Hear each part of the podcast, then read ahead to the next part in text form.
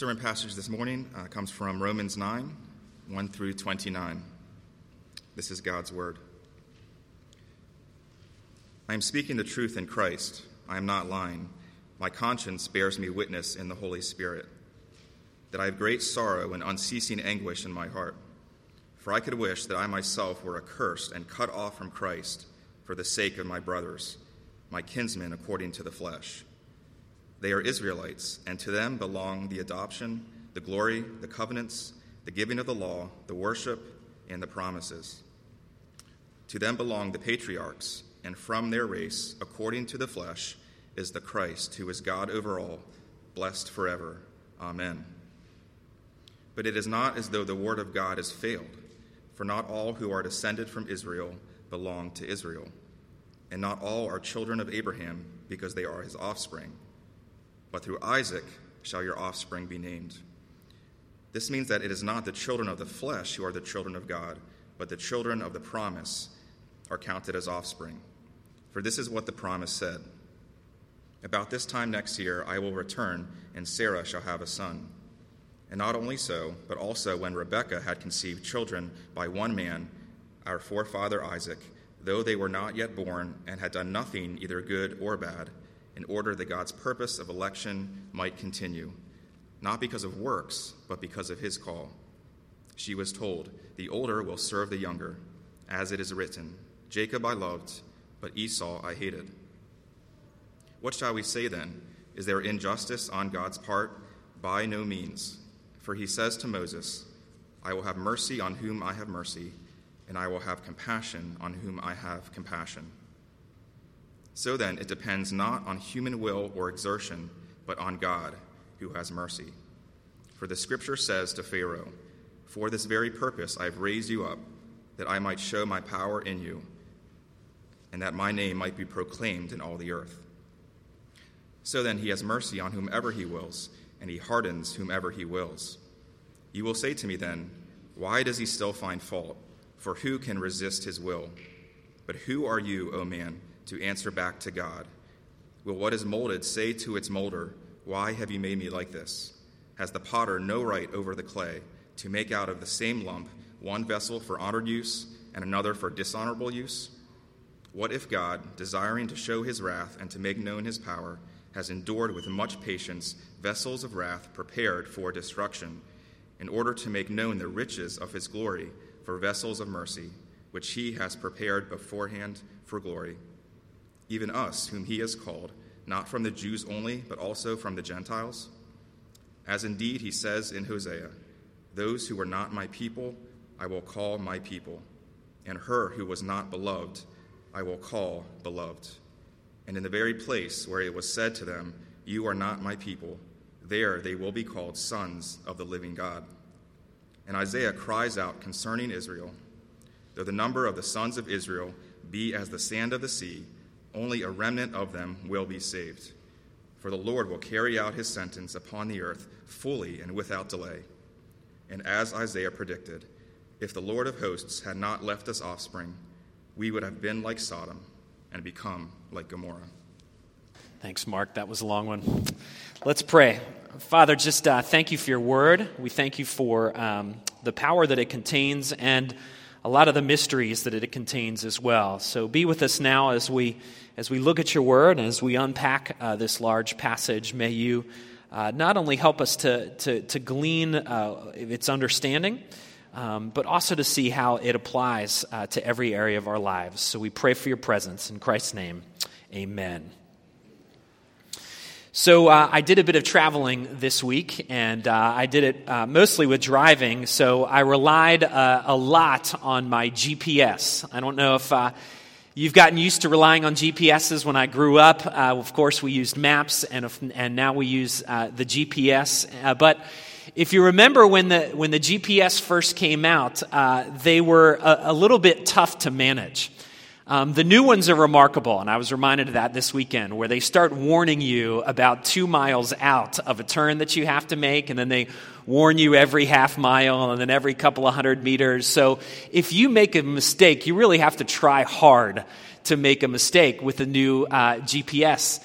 But the old ones were not always as easy to manage. And I can remember more than once having to make some pretty hard right and left turns because they told me at the very last minute. I think my, my wife would confirm this. So even one time, I think we put the van in a ditch once because we made uh, such a hard right turn. Well, in Romans chapter 8, we've read about this magnificent passage uh, that talks all about adoption and the love that we have in Jesus Christ. And it beautifully paints us a picture uh, of an adopting love that will never let us go. And then you get to Romans chapter 9, and it feels like a hard right turn. And you kind of wonder what Paul is doing here. But what you quickly realize is in Romans chapter 9, chapter 10, and 11, Paul is dealing with something intensely.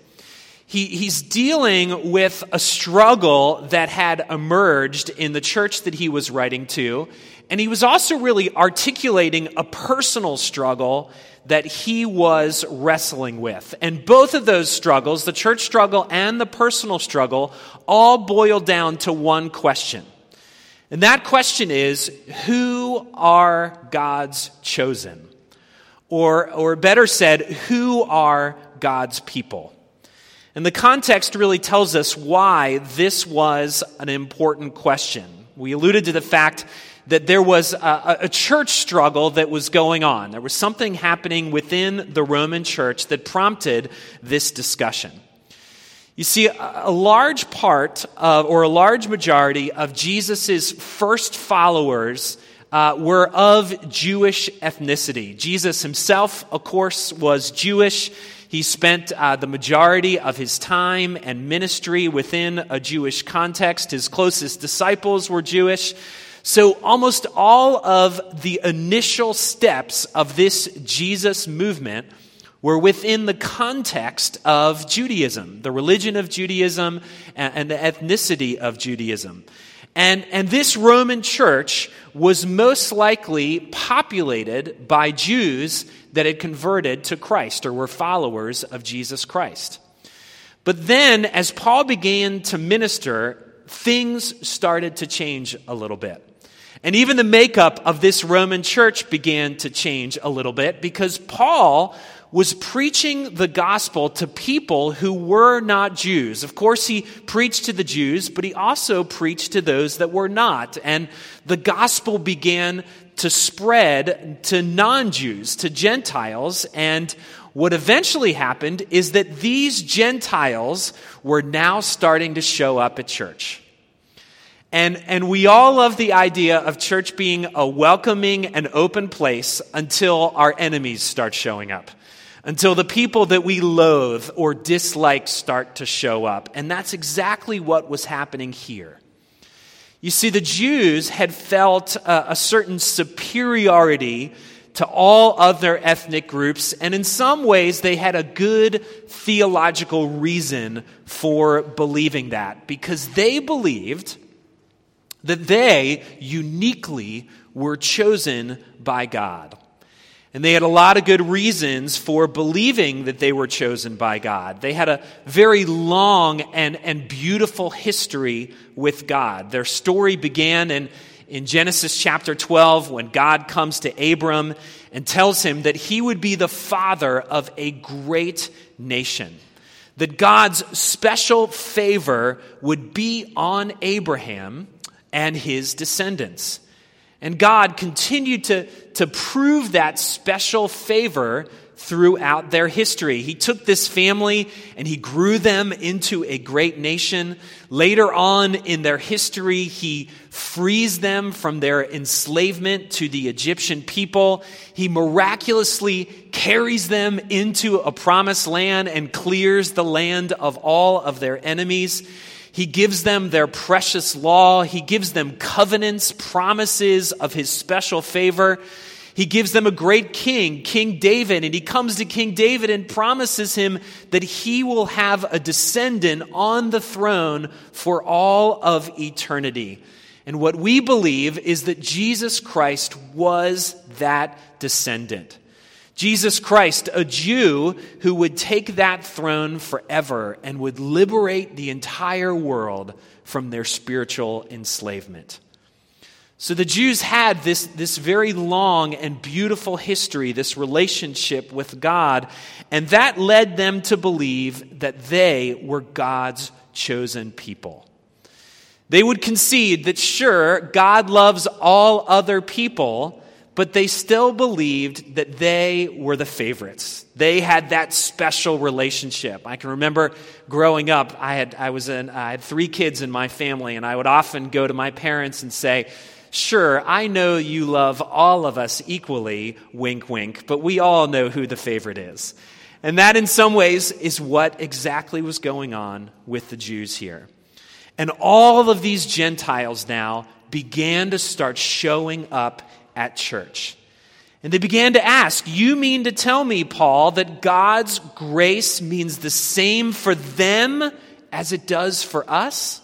How could that be? After all, aren't we your chosen people? Aren't we your favorites? So that was the, the church struggle that was behind this passage, but there was also a, a personal struggle that Paul himself was feeling. He says it in, in, in verse 2 there. He says, I have great sorrow and unceasing anguish in my heart. You see, Paul is heartbroken over all of this. His heart is broken over the fact that his own people, the Jewish nation, has largely rejected Jesus Christ as their Savior. He says to his own people, he says, Don't you see that all of those covenants that, that, that we had pointed to Jesus Christ himself? Don't you see that all of the patriarchs, our fathers, they were all foreshadows of the one and true Savior in Jesus Christ? Don't you see that all the promises, all the laws, all the special favor, all of them have their climax in Jesus Christ Himself? See, Paul was brokenhearted because of all people out there, the Jews should be the first ones lining up to follow Jesus Christ. But instead, by and large, all of them had rejected Jesus and who he claimed to be. And so Paul answers this question Who are God's chosen then? Who are the ones that receive special favor from God? And his answer throughout is that God's people are those whom God has chosen in his foreknowledge and in his plan to be special recipients of God's special grace. They are not a physical people or an ethnic people, but they are a spiritual people. And Paul then argues that this actually is nothing new. This isn't some sort of novelty. This is always the way this has been. There is no inconsistency with God.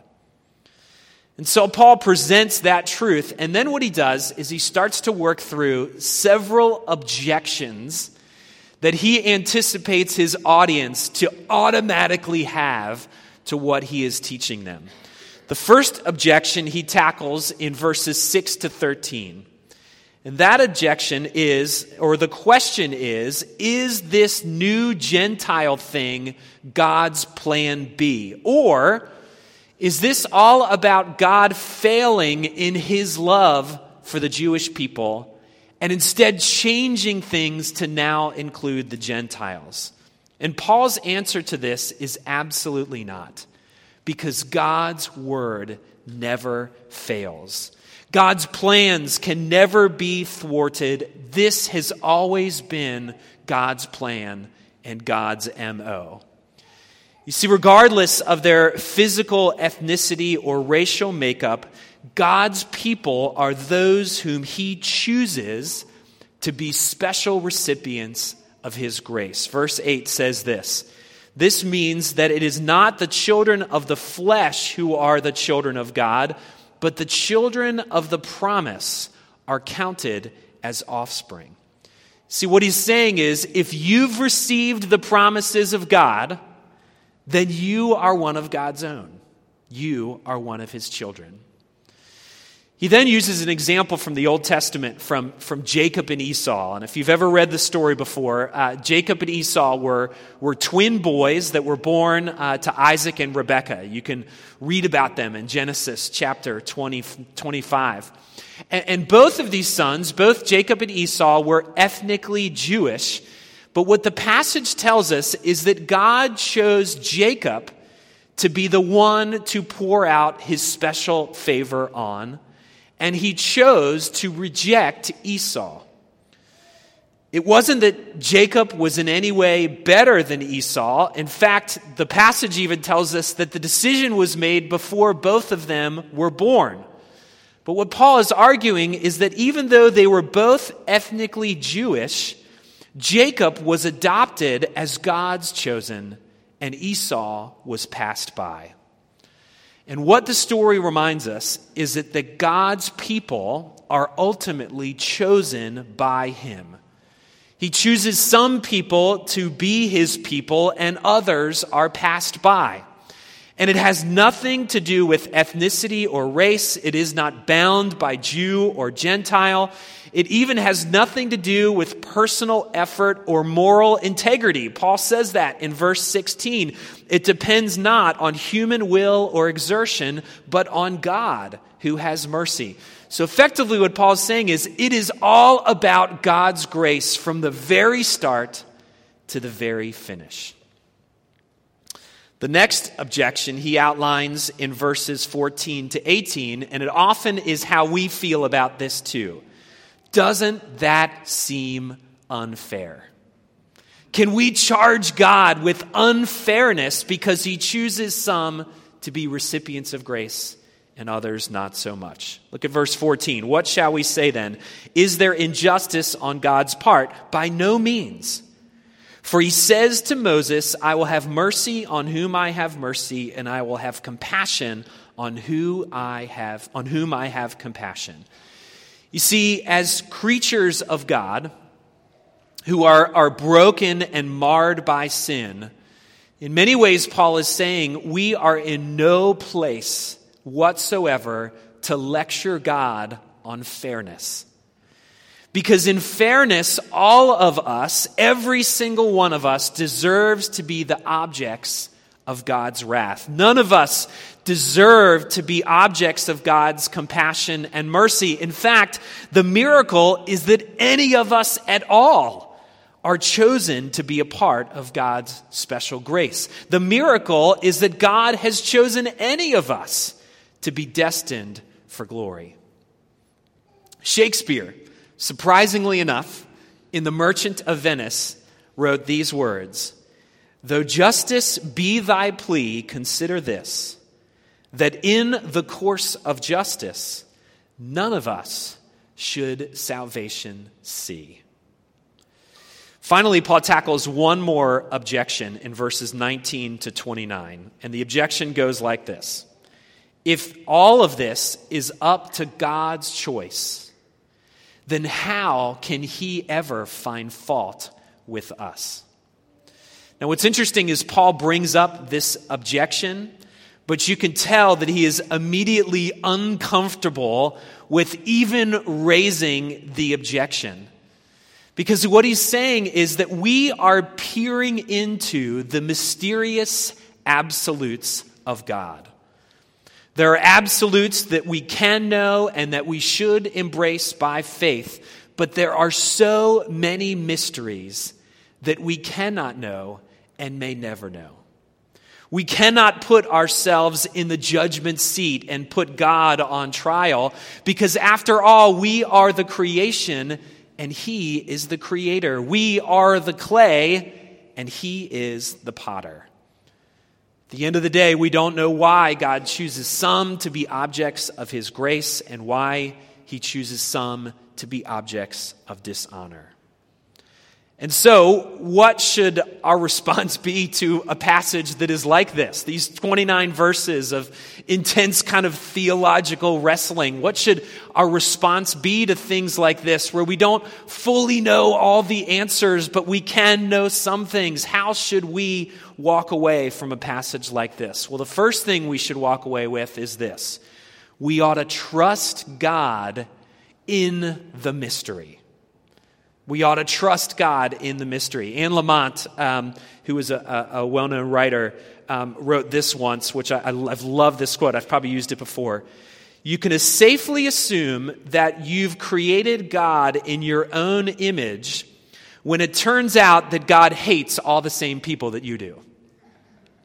And I would add that you can safely assume that you've created God in your own image when he acts according to your finite sense of justice. You see, much of popular Christianity has turned God into our buddy. And in fact, he is our buddy and he is our friend. He sticks closer to us than a friend. But most of popular Christianity presents a God who is simply there to cheer us on, to affirm our sensibilities, and to comfort us when we are down. But, friends, the God of the Bible is so much more than just that. He is the mighty creator, and we are his simple creation. And his main objective is not always making you and I feel comfortable.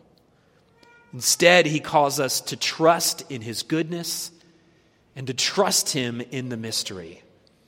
And friends, I think after all, we really don't want a God who looks just like us. We want a God who is bigger and mightier, a God who we cannot fully figure out. So we are called to trust God with the mystery. I think the second thing it ought to, ought to do in us is it ought to cause us to cherish gratitude. You see, when God passes by someone, He isn't forcing on them something they don't already want. Because the Bible tells us that in our sinfulness, we all want rebellion. We don't want God. We want our own independence. And so God gives us what we ultimately want an existence without him. Leon Morris said this Neither here nor anywhere else is God said to harden anyone who had not first hardened themselves. You see, what is remarkable about all this is when God actually steps in and interrupts our self will. When he steps in and opens our eyes to the foolishness of the way that we've been living. He doesn't do it because we're better or worse than the next guy. It doesn't depend on our works, our human will, or our exertion. Thank goodness. But in His grace, He chooses some to be recipients of His blessing and glory, to be recipients of His adoption. And if that is you, friends, that should fill your life with gratitude.